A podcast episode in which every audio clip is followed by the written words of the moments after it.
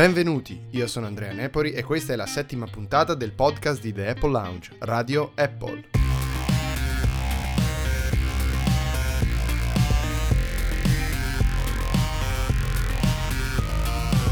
Oggi approfondiremo il caso Apple vs FBI, ma poi parleremo anche di cose più leggere, come l'intervista di Cook e Ive a Vogue e l'iPhone 5SE in arrivo a marzo.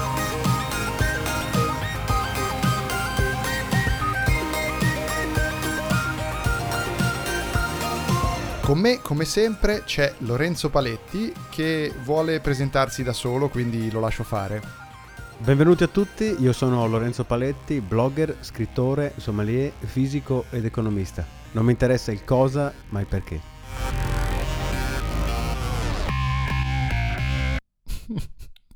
ok, grazie di questa fantastica presentazione Lorenzo e di prendiamo nulla. atto di eh, tua, questo tuo statement.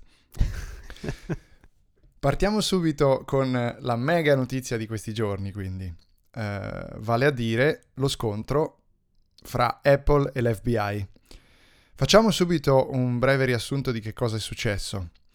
Uh, qualche giorno fa l'FBI ha inviato una richiesta tramite un giudice federale ad Apple per sbloccare l'iPhone 5C del terrorista che a dicembre uccise 14 persone a San Bernardino in California.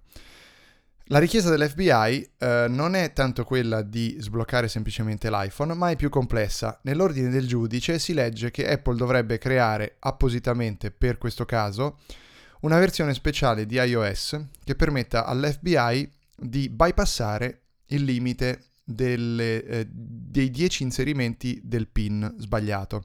Questo perché l'FBI vorrebbe essere in grado, grazie a questo firmware speciale montato ad hoc da Apple su questo telefono, vorrebbe essere in grado di sbloccare il telefono con un sistema di brute forcing del PIN, cioè provando tantissime volte tantissimi PIN diversi, milioni, grazie alla, mm, alle capacità computazionali dei, dei, dei server dell'FBI provare queste milioni di combinazioni e riuscire a sbloccare l'iPhone per accedere alle informazioni che sono all'interno. Apple ha deciso di non fare niente di tutto ciò, perché questo, questo ovviamente potrebbe avere delle implicazioni molto, eh, molto eh, più grandi. Questo è quello che è successo eh, in sostanza e ehm, quello che eh, è venuto fuori ovviamente è un dibattito molto ampio perché la questione è eh, quella di cui si dibatte già da tempo e di cui abbiamo anche più volte scritto e parlato, anche qui tra l'altro, ed è la questione della crittografia e del livello di crittografia a cui eh, tutti hanno diritto sui propri dispositivi e quindi anche le implicazioni che deriverebbero da eh, questo tipo di richiesta ad un'azienda privata da parte del governo. Ma la mia domanda è che cosa... Cioè perché Apple non dovrebbe accettare la richiesta dell'FBI solo per questo caso? Che cosa... Quali sono le, i risvolti che potrebbe avere sbloccare questo telefono, meglio dare, come dicevi tu, all'FBI lo strumento per poter sbloccare il telefono con un brute force? È proprio questa la differenza. Um, non è detto che Apple, Apple non possa uh, fisicamente fare quello che gli viene chiesto solo per questo telefono. Il problema è che non vuole farlo perché quello che sta facendo l'FBI è cercare di utilizzare questo caso, e non è assolutamente casuale, perdonate il bisticcio di parole, che sia stato scelto il caso di San Bernardino, un um, caso così emotivo eh, come quello di un terrorista che ammazza 14 persone. Ha scelto questo caso perché vuole un grimaldello legale e soprattutto un grimaldello che faccia leva sull'opinione pubblica eh, per forzare Apple laddove non riesce ancora a forzarla da un punto di vista prettamente legale perché la questione è molto dibattuta a livello congressuale. Il, il, congresso degli Stati Uniti deve ancora decidere se le richieste dell'FBI sulla possibilità di accedere eh, grazie a un indebolimento generale della crittografia ai dispositivi di tutti siano accettabili o meno e se vadano messe in legge oppure no. C'è un dibattito molto forte. L'FBI cosa ha fatto? È entrata a gamba tesa, semplicemente si è rivolta a un giudice federale, ha deciso che questo sarebbe stato il caso perfetto. E ha, ha fatto sì che eh, fosse possibile chiedere uh, un atto specifico per quel singolo telefono che, eh, e questo è il punto, uh, creerebbe un gravissimo precedente, gravissimo dal punto di vista della uh, protezione della privacy, molto utile per l'FBI, perché è inutile ingannarsi e mm, credere all'ingenuità per cui l'FBI utilizzerebbe questo sistema soltanto una volta e solo per questo caso. Creare un sistema di questo tipo significa indebolire iOS, creare una backdoor che permetta all'FBI in questo caso di entrare in quel telefono, ma automaticamente eh, darebbe lo spunto da un punto di vista legale, soprattutto nella eh, situazione legale americana dove il precedente ha un valore legale molto più forte che in altre giurisdizioni, per cui creerebbe questo precedente con cui l'FBI poi potrebbe tornare all'attacco più avanti e dire perché se mi hai sbloccato quel telefono adesso non lo puoi fare in questo altro caso. Quello che avviene è che l'FBI sta utilizzando una cosa che si chiama RITS Act of, uh, del 1789, una legge vecchissima, ma che semplicemente um, regola in sostanza l'imposizione di ciò che si può chiedere a un'azienda o un, um, a un business privato per questioni che attengono alla sicurezza nazionale. Um, loro stanno fondamentalmente sfruttando questa legge in maniera esagerata per allargare troppo i propri poteri, e questo lo dicono eminenti giuristi anche in America in questo momento, eh, perché vogliono in sostanza eh, fare sì eh, che Apple possa non opporsi per uh, quello che gli americani, americani, chiamano un legittimo impedimento sostanzialmente formale alla possibilità di fare questa cosa. Ci sono due aspetti per farla breve. Apple può in alcuni casi non fare eh, alcune cose perché non ne ha i mezzi. Quando un um, iMessage è criptato end-to-end, Apple non può fare nulla perché neanche lei ha la chiave per poter accedere. Ora, siccome... Um, in questo caso invece ci sarebbero delle, dei metodi per poterlo fare, quello che Apple sta opponendo è ovviamente un discorso diverso, sta opponendo una questione di principio sul fatto che la richiesta è troppo uh, onerosa perché uh, andrebbe a distruggere uh, completamente il, il, diritto alla privacy dell'utente che utilizza un iPhone e non solo dell'iPhone 5C. Eh, esatto, perché correggimi se sbaglio, ma il telefono di cui stiamo parlando è un iPhone 5C, quindi un telefono che non ha Touch ID, quindi non ha riconoscimento dell'impronta digitale, non ha l'enclave sicura nel chip dove viene salvata l'impronta digitale e dove Apple non ha accesso. Quindi la mia domanda è, uh, andiamo avanti di 5 anni, non ci sono più iPhone senza Touch ID in commercio, nessuno li usa più, ci sono solo iPhone con Touch ID. Tra 5 anni Apple potrà ancora dare una mano all'FBI per bucare sostanzialmente gli iPhone... Uh, richiesti dall'FBI oppure no? Cioè, c'è qualche differenza? La risposta tra iPhone 5C e i nuovi iPhone con Touch ID? La risposta diretta a questa domanda è no. Perché, eh, ovvero no, Apple non potrà più fare niente ed è quello che Apple sta cercando di fare. Anzi, eh, fonti dall'interno di Apple sostengono che questo questa uh, scelta dell'FBI ha accelerato un processo che era già in corso, quello ovvero di uh, mettersi in una condizione di bruciare fondamentalmente ogni possibile ponte alle spalle. Per cui Apple vorrà arrivare al punto in cui queste cose non le potrà fare semplicemente perché non c'è alcun modo di farle. Ed è per questo che l'FBI si affretta e eh, cerca di fare questa forzatura, perché se non passa alcuna legge che impedisca ad Apple di fare questo, ci troveremo in una situazione in cui ormai è fatta e per fortuna di tutti ovviamente gli iPhone saranno completamente sicuri, è impossibile che Apple possa anche dover essere costretta ad accettare questo tipo di richieste. Quanto al fatto che questa stessa backdoor, questo software speciale creato solo per l'iPhone di San Bernardino, possa essere utilizzato su um, altri telefoni, non c'è una certezza completa, la cosa è molto complessa e ha molte sfaccettature, però da quello che si capisce dai commenti di Apple e da quello che dicono alcune fonti interne, alcuni programmatori ingegneri ehm, e da dichiarazioni non proprio dirette ma comunque abbastanza esplicite eh, di Apple, sì, il problema è che questo sistema... Um, appositamente modificato, ulteriormente modificato, potrebbe essere utilizzato anche per uh, altri telefoni più recenti dell'iPhone 5C.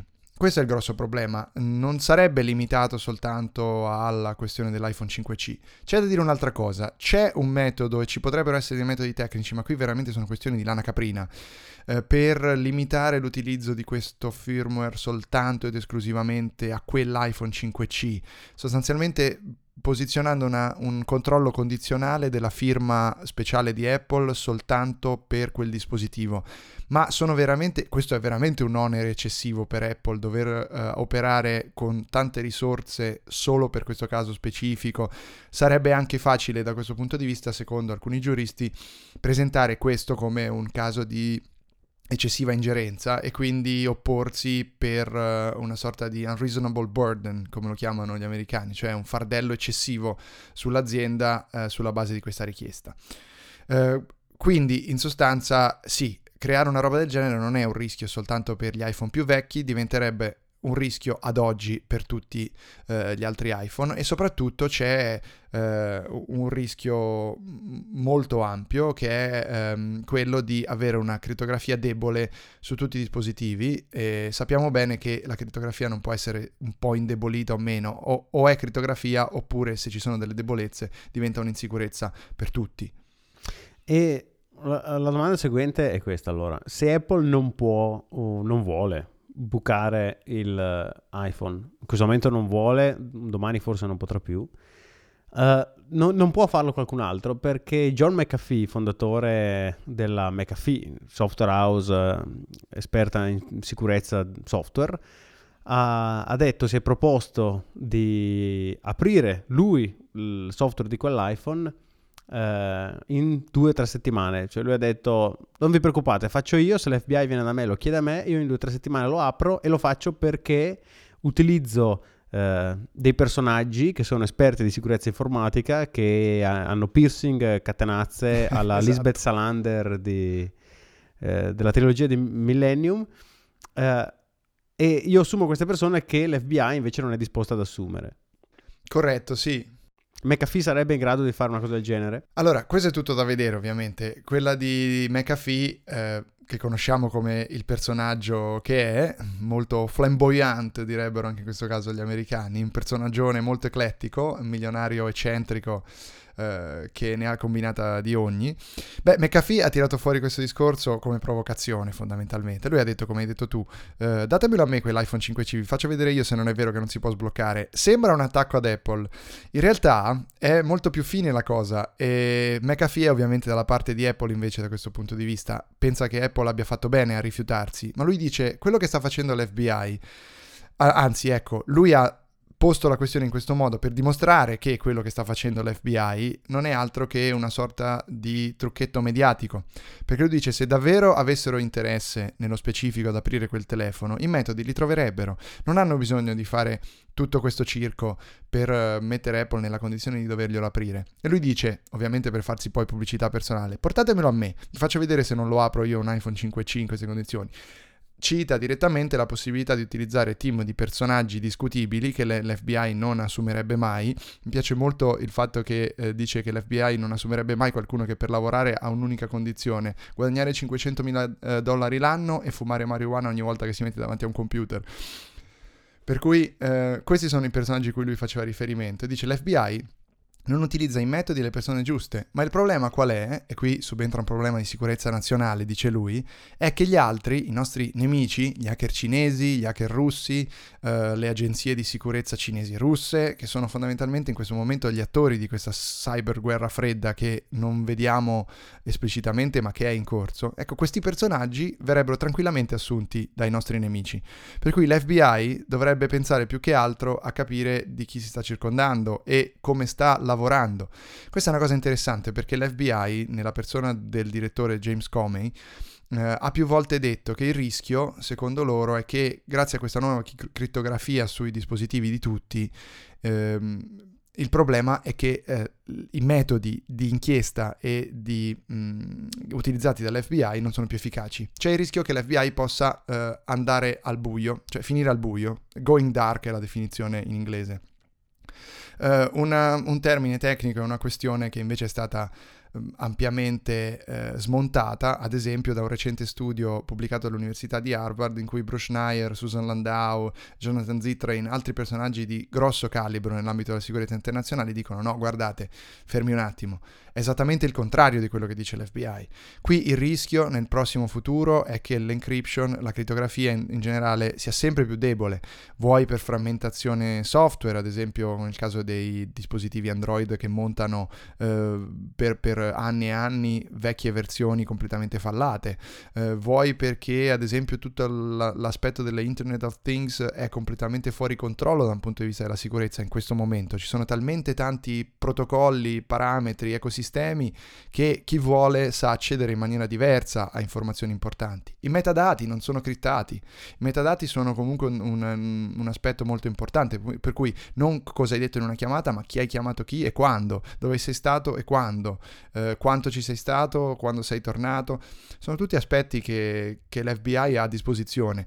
A, riprova che questa forzatura che sta cercando di operare su Apple in realtà è soltanto uno schermo perché Mm, perché l'FBI in questo momento ha paura di non avere delle sponde eh, in congresso, quindi a livello legislativo, e il legislatore eh, ci sta pensando seriamente alla cosa, non, non è pronto a buttare fuori una legge in 448 che rischi di mettere veramente a, a, a repentaglio la sicurezza nazionale. E invece ho visto che hai scritto due righe su The Apple Lounge in risposta al professor Beppe Severnini che Giusto due. invece sosteneva che Apple facesse, cioè avesse scelto questa, eh, questa strada del non aprire il telefono su richiesta dell'FBI con il solo scopo di vendere più telefoni. Sì, allora, io eh, ho molto rispetto per il professor Beppe, eh, anzi leggo sempre con molto piacere la sua Italians, trovo che sia un po' il classico opinionista per professione tante volte, però è una persona sicuramente molto intelligente e io, ripeto, ho sempre molto piacere di ascoltarlo e vedere cosa ha da dire. C'è anche da precisare che in certi casi, eh, per certi argomenti, bisognerebbe forse avere anche l'accortezza di fare una sorta di passo indietro e riconoscere che magari non c'è proprio bisogno della tua opinione anche su un fatto con il quale non hai molta dimestichezza perché con tutto il rispetto per eh, il prof eh, Beppe Severnini, non credo che lui sia esattamente un esperto di sicurezza informatica né di questioni relative a crittografia e encryption. Con questo non voglio dire che io lo sono, voglio poter dire senza presunzione che forse ho studiato un pochino di più la questione negli ultimi anni rispetto a quanto abbia fatto lui che si occupava di tutt'altre cose.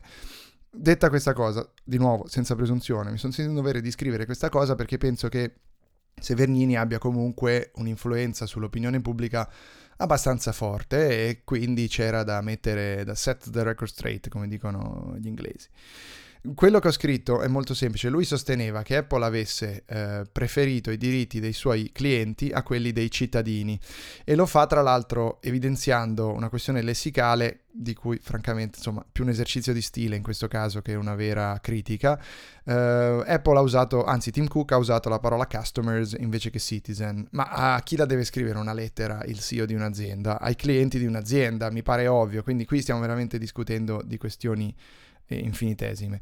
Però al di là di questo lui dice ehm, Apple sbaglia perché questo improvviso interesse per la, la sicurezza le viene dalla semplice ehm, presa di... Mh, sostanzialmente Apple ha capito che se in altri parti del mondo dove siamo molti più attenti alla privacy rispetto agli americani eh, Apple indebolisce i suoi iPhone ne venderà di meno.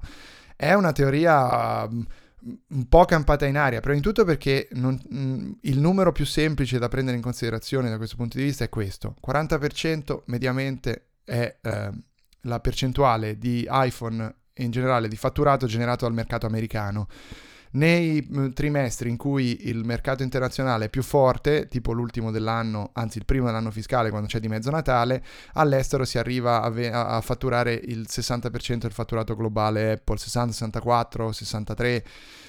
Quindi insomma il mercato americano è importante come, conta quasi per la metà, per cui non è, no, non è già vero da questo punto di vista. Ma poi, insomma, si fa un torto ad Apple, sinceramente, dicendo questa cosa perché è dal 2013 che Apple tira fuori i suoi report sulla trasparenza ogni anno, prima di ogni altra azienda in maniera molto molto più esaustiva di ogni altra azienda. Tra l'altro, volendola dire tutta, Apple è la prima che nel 2013 ha utilizzato un cosiddetto Warren Canary, che è una cosa, o Canary, non so come si pronunci canarino in, in, in, in inglese, è una sorta di canarino da miniera, per capirci, a livello di sicurezza informatica e si utilizza per mh, mm, poter evidenziare Uh, l'emissione di un warrant, quindi una richiesta formale e vincolante, uh, che però non può essere discussa in altro modo. Ci sono queste cose che si chiamano National Security Letter in America, che sono delle richieste che possono arrivare direttamente dall'NSA, ad esempio, uh, senza passare per un giudice, sono vincolanti e possono essere collegate anche ad un gag order, quindi ha un ordine restrittivo che impedisce di parlare del contenuto della richiesta e della richiesta stessa a chiunque. Cioè se a te, Lorenzo, ti arriva una richiesta di questo tipo, metti che tu sia un cittadino americano, eh, devi ovviamente ehm, fare quello che ti chiedono e non puoi parlarne con nessuno, né del contenuto della richiesta né del fatto in alcuni casi che tu abbia ricevuto la richiesta. Ma se tu utilizzi un warrant canary per cui dici al momento X io non ho ricevuto nessuna richiesta e poi fra un anno pubblicando un nuovo report e elimini questa linea, lasci, eh, eh, lasci intuire che ci siano state delle richieste di questo tipo. Ecco, questa è una cosa molto complessa, molto specifica. Francamente, solo il fatto che Apple abbia utilizzato questo metodo, che è una roba avanzatissima in ambito di sicurezza per come è strutturata e per come è fatta, vuol dire che sta, sa esattamente cosa sta facendo Apple da questo punto di vista lo sta facendo dal 2013, eh, venire a dire che Apple faccia questo soltanto perché ha, ha interesse eh, che la gente ha, nel, nel, resto del mondo non compri più gli iPhone perché non sono sicuri, francamente è un'esagerazione e, ed è completamente fuori scala. Per di più, e, e chiudo su questa cosa, Uh, Severnini mette in bocca a Cook delle parole che Cook non ha pronunciato in quel modo, le decontestualizza perché dice, citando Cook, um, che Apple non vuole che questo software eh, riferito alla backdoor finisca nelle mani sbagliate. E Severnini dice le mani dell'FBI non sono sbagliate. Beh, ma Cook non ha detto questo. Cook ha detto all'FBI va benissimo poter dare una cosa del genere. Le mani sbagliate sono quelle degli hacker eh, nel, nelle cui mani questa roba finirà inevitabilmente. E non è che lo dice Cook, lo dicono tutti gli esperti di sicurezza, da Bruce Schneier in primis in un suo articolo del Washington Post, lo dicono tutti gli esperti di sicurezza. La sicurezza informatica funziona così. Se c'è qualcosa e quel qualcosa passa in una situazione relativamente pubblica, fuori dai server sicuri di Apple, è automatico che una mela marcia, una quinta colonna, qualsiasi cosa, è sufficiente perché questo codice prima o poi venga fuori. Ed essendo un codice silenzioso, ci troveremo in una situazione in cui tutti abbiamo una crittografia debole fra le mani, pensandola sicura, quindi assolutamente il caso peggiore in assoluto, e non ne sapremo nulla. La seconda guerra mondiale è stata vinta perché i tedeschi non sapevano che gli americani e gli alleati avevano i codici di Enigma, corretto? Esatto. Eh, per cui, eh, beh, pensiamoci, qual è la vera questione di sicurezza nazionale? Sotto questo aspetto il problema secondo me ruota tutto attorno al fatto che i dati del, del, terrorista sono ancora sul telefono, ma ci sono aziende come Apple, come Google scusa, che offrono delle offerte, mm, insomma, che offrono dei servizi a prova di morte, diciamo. Google, per esempio, ti fornisce un servizio per il quale tu puoi scegliere dopo un, uno, due, tre mesi, quanto vuoi tu, dopo tre mesi che non accedi al tuo account, di passare automaticamente l'accesso a un altro ehm, a un altro utente di Google, per esempio mm, tra tre mesi, se per tre mesi non faccio accesso a Gmail, eh, viene consentito l'accesso al mio account a una persona di mia fiducia che può avere accesso per un tempo da me deciso, per esempio un mese, all'account prima che tutti i contenuti vengano eliminati. E questo è qualcosa che Apple non offre. Se Apple facesse in modo che, uh, per esempio, su iPhone fosse possibile uh, scegliere di cancellare automaticamente i contenuti dopo un mese che non viene fatto un accesso con Touch ID o con PIN, il problema diciamo sarebbe risolto nuovamente a monte, cioè Apple non potrebbe fare niente perché il, contenu- il dato non è più sul telefono, passato un certo tempo dal mancato utilizzo. E cosa ne pensano eh, di, di, di, questa presa di posizione di Apple aziende come Google per l'appunto o come Facebook o Twitter che invece della condivisione e dell'accesso libero al dato intuisco abbiano un punto di vista differente? Beh, allora, ehm, nei primi due o tre giorni c'è stato un po' di silenzio imbarazzante. Poi però uh, anche a Google, Facebook e Twitter, e qui devo dire che mi devo mangiare un pochino il cappello, lo ammetto, perché sono stato un po' affrettato nel dire che non avremmo sentito niente da, da questi soggetti, invece c'è da riconoscere che si sono fatti sentire come alcuni in maniera più o meno tiepida, mm, tipo Google, che tramite Sundar Pichai, il, il nuovo CEO, ha um, rilasciato un messaggio pubblico in cui con un po' troppi condizionali, si schiera dalla parte di Apple, eh, quindi a- afferma in sostanza che eh, anche Google si schiera dalla parte di Apple. Uh, c'è da dire invece che Twitter forse uh, ha avuto la risposta a, ad oggi migliore perché Jack Dorsey ha usato appunto Twitter in maniera molto sintetica e anche un po' tenera perché ha detto um, grazie a Tim Cook per quello che sta facendo e grazie al modo in cui ci sta guidando in questa cosa, quindi ha riconosciuto anche una sorta di superiorità uh, di, di, di, leadership a Cook su questo aspetto. per cui ecco Twitter è di nuovo dalla parte di Apple, anche Facebook in una dichiarazione che purtroppo va detto non viene anche in questo caso da Mark Zuckerberg, che invece forse avrebbe dovuto dire la sua, eh, anziché propinarci le novità e l'internet eh, rapido indiano. Eh, beh, anche Facebook in ogni caso si pone dalla parte di Apple. Il problema, mh, mm, tu mi insegni, è ovviamente che il business model di Apple la posiziona in una situazione che è la migliore per poter prendere la leadership in questo tipo di situazione e di guerra aperta al governo troppo invadente. Mentre gli altri, Google in primis, ma anche Facebook, forse ancora Facebook più di Google, hanno un problema di fondo molto grosso. Problema, insomma, hanno una questione di fondo molto grossa. Basano il loro business model proprio sulla possibilità di accedere liberamente ai dati e uh, ai contenuti creati dall'utente.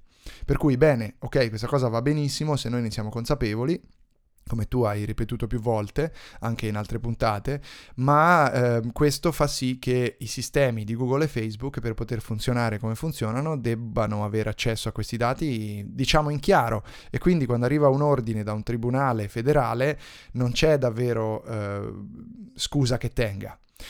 Apple, eh, pardon, Google e Facebook devono semplicemente dire sì, ok, ecco qui i dati ed è successo ovviamente già tante volte.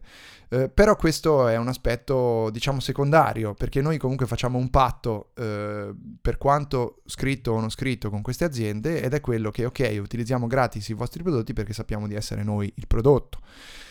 Va bene, va male, è una discussione che va avanti da anni e che andrà ancora avanti, però in ogni caso ci sono dei limiti da porre e in questo Google e Facebook hanno deciso che ok, va presa una posizione, i limiti vanno dati nonostante noi potremmo avere dei vantaggi a mantenere il più accessibili possibili i dati degli utenti. È una... Sì, sì, sono decisamente due posizioni differenti quelle di, di, Google e di Apple sotto questo aspetto, per due visioni di insieme di azienda e di cliente che sono completamente differenti, come dicevi tu. E d'altro canto si può capire la posizione di entrambi, secondo me. Quello che hai detto tu prima mh, sul eh, protocollo da seguire in caso di morte dell'utente è una cosa complicata. C'è un caso che mh, io dico purtroppo, perché purtroppo sinceramente mi è sem- sembrato un pochino sciacallaggio, però vabbè, Repubblica ha tirato fuori una intervista al padre di un ragazzo che, eh, pover'uomo, eh, è, morto, è morto suo figlio e lui non ha modo di accedere all'iPhone per eh, recuperare foto, ricordi, qualche messaggino che insomma possa magari tenere appunto come ricordo del figlio morto. È una cosa molto molto triste e purtroppo Repubblica è balzata su questo caso in questi giorni con questa intervista e il padre ovviamente che vuoi che dica eh, dice una cosa di questo tipo Apple non vuole sbloccarmi il telefono perché dice che è contro i protocolli di sicurezza e io dico che mi stanno vietando il diritto ai ricordi di mio figlio. È una cosa molto pesante però in questo momento è proprio l'ultimo dei commenti di cui abbiamo bisogno cioè il, eh, l'impegno e l'onere di un giornalista in questo momento non è quello di darci un altro caso umano, una storia strappalacrime, è quello di farci capire che cos'è eh, il succo della questione, di che cos'è in ballo. Se, ti, se, se, andiamo sull'emotività con questo tipo di storia, che pure, di nuovo, è una situazione tristissima, non, non arriviamo da nessuna parte. E quello che dicevi tu prima, ecco, in questo caso forse andrebbe seriamente preso in considerazione. Eh, la possibilità che ci sia una seconda persona che ha accesso garantirebbe anche in questo caso che in caso di disgrazia ad un figlio, ad un coniuge, ad un familiare, ci sia qualcuno che possa legittimamente essere autorizzato come una sorta di cofiduciario di un conto bancario, accedere e decidere che cosa fare di quanto è su quel telefono. Qui non si tratta di sicurezza nazionale, si tratta semplicemente di una richiesta che andrebbe formulata ad Apple in tutt'altro modo e in tutt'altro momento chiudiamo qui l'argomento. Andiamo a parlare di cose un po' più frivole, visto che abbiamo spaccato i marunga ai nostri ascoltatori con questa lunga cosa che però francamente, anche se ci abbasserà gli ascolti magari, ma noi riteniamo che sia molto importante e che vada discussa costantemente finché rimarrà il battage mediatico perché è una cosa molto importante, questa è la crittografia.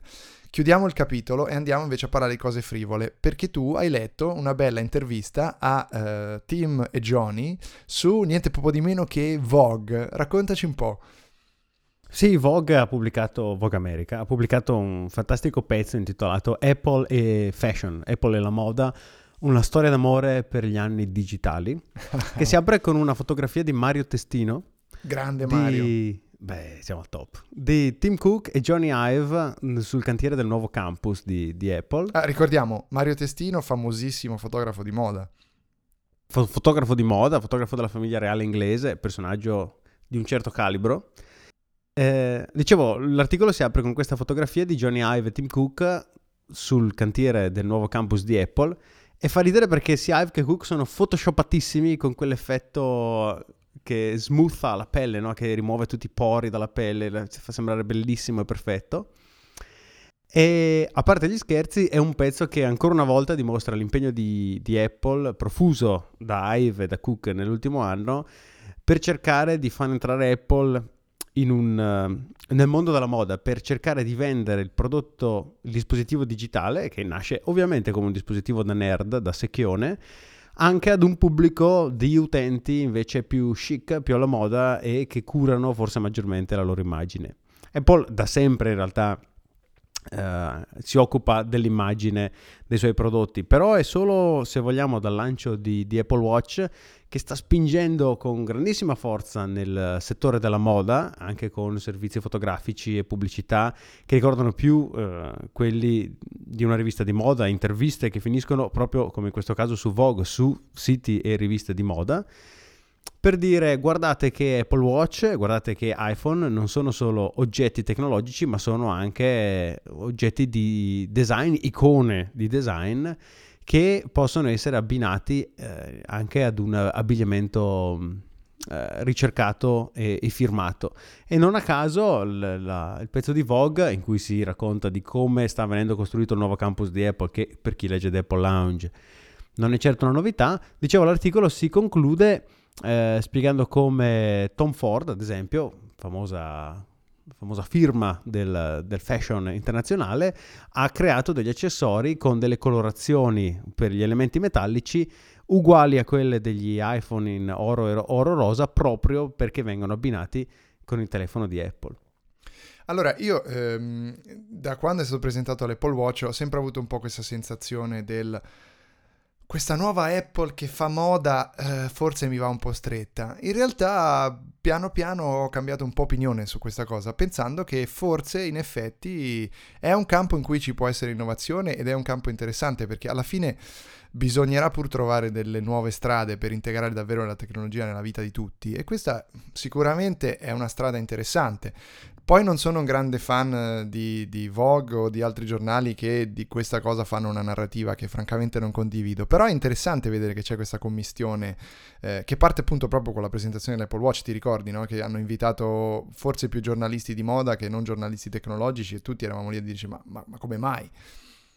Esatto, cosa, cosa, stanno preparando? Hanno, dovuto, hanno, costruito un intero, no, un'intera nuova struttura fuori dal centro congressi per ospitare la mole di personaggi invitati nell'occasione. Hanno, Apple ha regalato Apple Watch dorati a personaggi, a, a celebrità varie, Karl Lagerfeld piuttosto che Beyoncé, piuttosto che Pharrell, con lo scopo di proprio insistere su un pubblico diverso da quello tipico del, dell'appassionato digitale.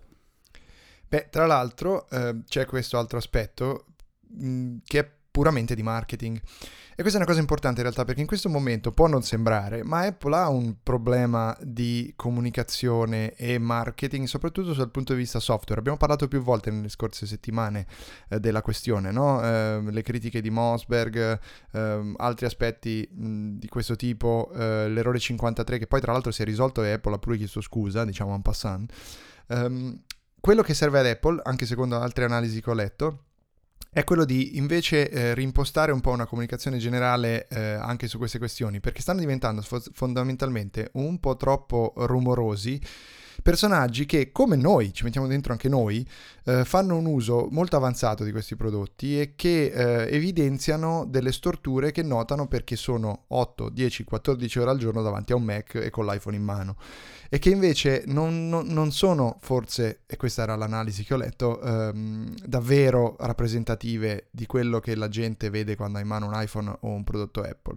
E questo perché? Eh, beh, fondamentalmente perché... Ehm, basta vedere i dati sulla soddisfazione degli utenti e ci si rende conto che non è che sia cambiato molto negli ultimi due o tre anni, nonostante a quel che si legge sui blog specialistici eh, pare che il software sia andato a ramengo completamente, no? Eh, esatto. sostanzialmente la situazione è questa. Comunque io sono speranzoso con il questo punto di vista, eh, non sono speranzoso invece sul futuro dell'umanità. E questo perché ovviamente stiamo per introdurre la nostra nuova rubrica che dopo l'ultima volta ci è piaciuta molto, ovvero quella sui commenti memorabili. Eh, senza voler citare la pagina Facebook famosa, ma ci sono stati ovviamente anche sulla storia del, dell'iPhone una serie di commenti, la storia dell'iPhone che Apple non vuole sbloccare, una serie di commenti, soprattutto sulle pagine Facebook del Fatto Quotidiano, Repubblica e altri siti, eh, che lasciano francamente basiti e anche un po' preoccupati nel pensare eh, che cosa abbia davvero capito l'opinione pubblica eh, di, di questa, tutta questa questione. Uno di quelli che mi è piaciuto di più in assoluto è quello che eh, riecheggia un po' eh, la, la versione di, di, McAfee. La signora Palmieri eh, dice che eh, questo, questo, ovviamente il soggetto in questo caso si può omettere, questo perché l'FBI non sa che se manda un agente in incognito qui a Torre Annunziata, fra parentesi, provincia di Napoli, con solo, maiuscolo, solo 20 euro ti sbloccano e riattivano un IF, scritto IF, con tutti i blocchi possibili. Questo, questo è, è, già, è, già, un primo eh, commento che mi piace molto, ma poi ora ne recupero eh, subito un altro. Mm, vabbè, c'è chi dice, ma un giudice non può costringere la Apple a collaborare? No, magari se leggessi l'articolo forse prima di commentare. eh, ovviamente. Um, poi aspetta, ecco, c'è il signor Maurizio che arriva direttamente dal 2007 e commenta così, dicono, ovviamente fonti interne al, al mondo dicono, fantastico. Essi dicono. Essi vivono o essi dicono. esatto. Che BlackBerry è l'unico sicuro.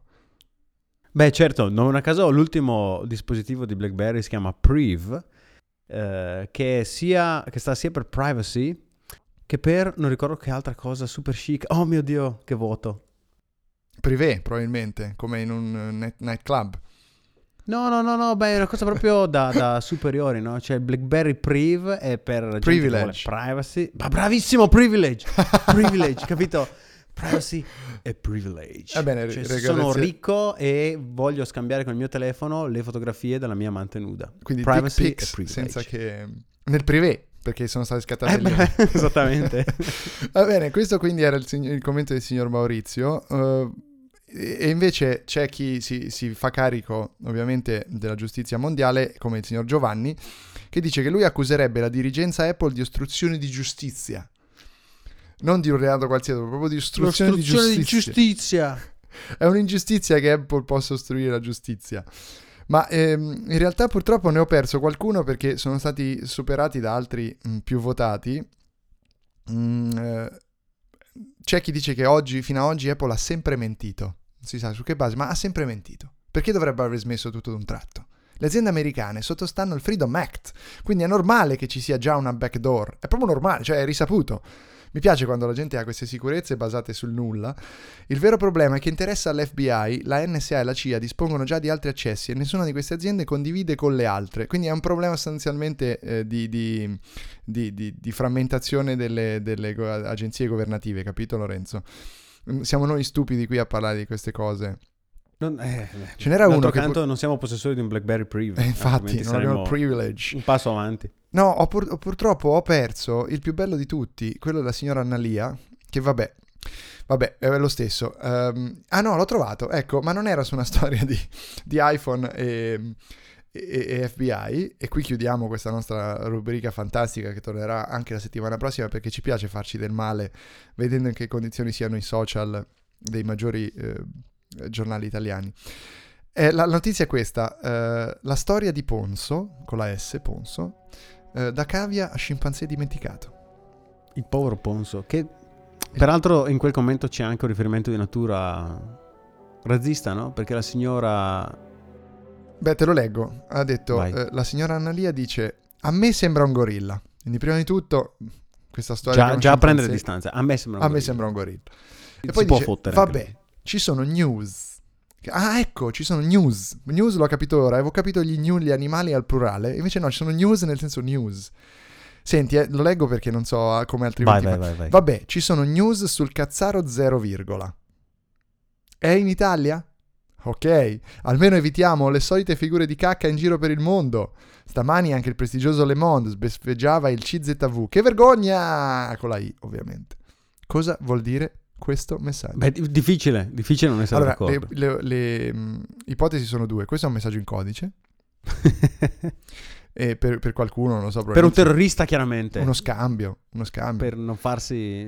Scoprire- Forse l'anagramma, l'anagramma del nome della signora Annalia è Leanne Nati, che è una, ovviamente... Una, una spia svedese. Ma non so, non so veramente cosa inventarmi per trovare una giustificazione per, per- per questo commento, ma mi piaceva, eh, mi piaceva assolutamente condividerlo eh, con voi. Eh, beh, direi che, che- che forse, che forse è, meglio, eh, è meglio chiudere qui. Anzi no, an- anzi no. Diciamo una cosa prima. Assunta, la signora Assunta, concludo così dicendo che quando sono più ricchi sono più infami. Assunta Dixit. Quindi figurarsi Tim Cook e la dirigenza Apple che fa ostruzione di giustizia. Beh, lo fanno coi bambini, coi canni, eccetera, eccetera. Che cosa? Cosa fanno coi bambini e coi canni? Coi canni. Canni ovviamente sono i cani, plurale canni. Chiudiamo qui questa, questa orribile rubrica che porta tristezza nella vita di ognuno di noi e eh, Lorenzo, prima di chiudere abbiamo detto vogliamo dare una veloce notizia, veloce aggiornamento su quel che si dice di iPhone eh, 5 Second Edition, io lo chiamo così, SE Second Edition, e iPad Air 3. Sì, sono... questa è stata sostanzialmente l'unica notizia della settimana, oltre alla questione privacy. Eh sì, è vero, mm, Una settimana ci siamo completamente scordati che Apple fa prodotti tecnologici per una settimana fondamentalmente. Ehm, sì, oh, come sappiamo, pare che Apple stia organizzando un evento per eh, il metà marzo. Le IDI di marzo. Esattamente, e pare che durante questo evento sarà presentato un nuovo iPhone con display piccolo, un nuovo iPhone con un'impronta, in termini di dimensioni, dei iPhone 5 e iPhone 5S. Beh, anche con l'impronta perché avrà il Touch ID. Esatto, il nome del telefono iPhone 5S. La cosa che pensavamo fino a settimana scorsa era che Apple volesse fare un telefono economico, cioè economico ovviamente per loro da produrre, ma non da vendere. Ci siamo già cascati, eh? Esatto, cioè semplicemente un telefono con delle, con delle specifiche inferiori rispetto a quelle di iPhone 6S e iPhone 6S Plus. Cioè un telefono che non andasse a fare concorrenza diretta con la gamma ammiraglia.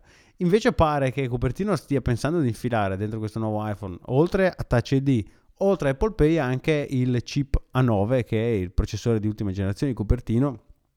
E quindi avrebbe intenzione Apple di f- lanciare un telefono più piccolo, ma in termini di performance paragonabile ad iPhone 6S e iPhone 6S Plus.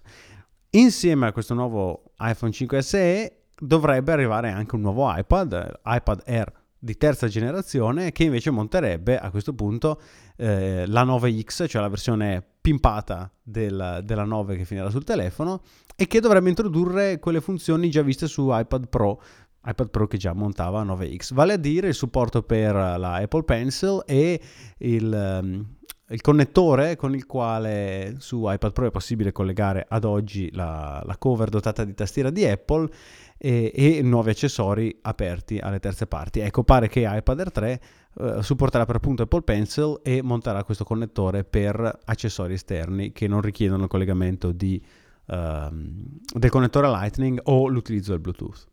Beh, molto bene. Ehm, Alla fine eh, manca poco perché eh, se è il 15 marzo, come ha detto John Pachkowski, eh, quindi praticamente è sicuro che sia il 15 marzo, avremo notizie la prossima, forse prossime due settimane al più tardi.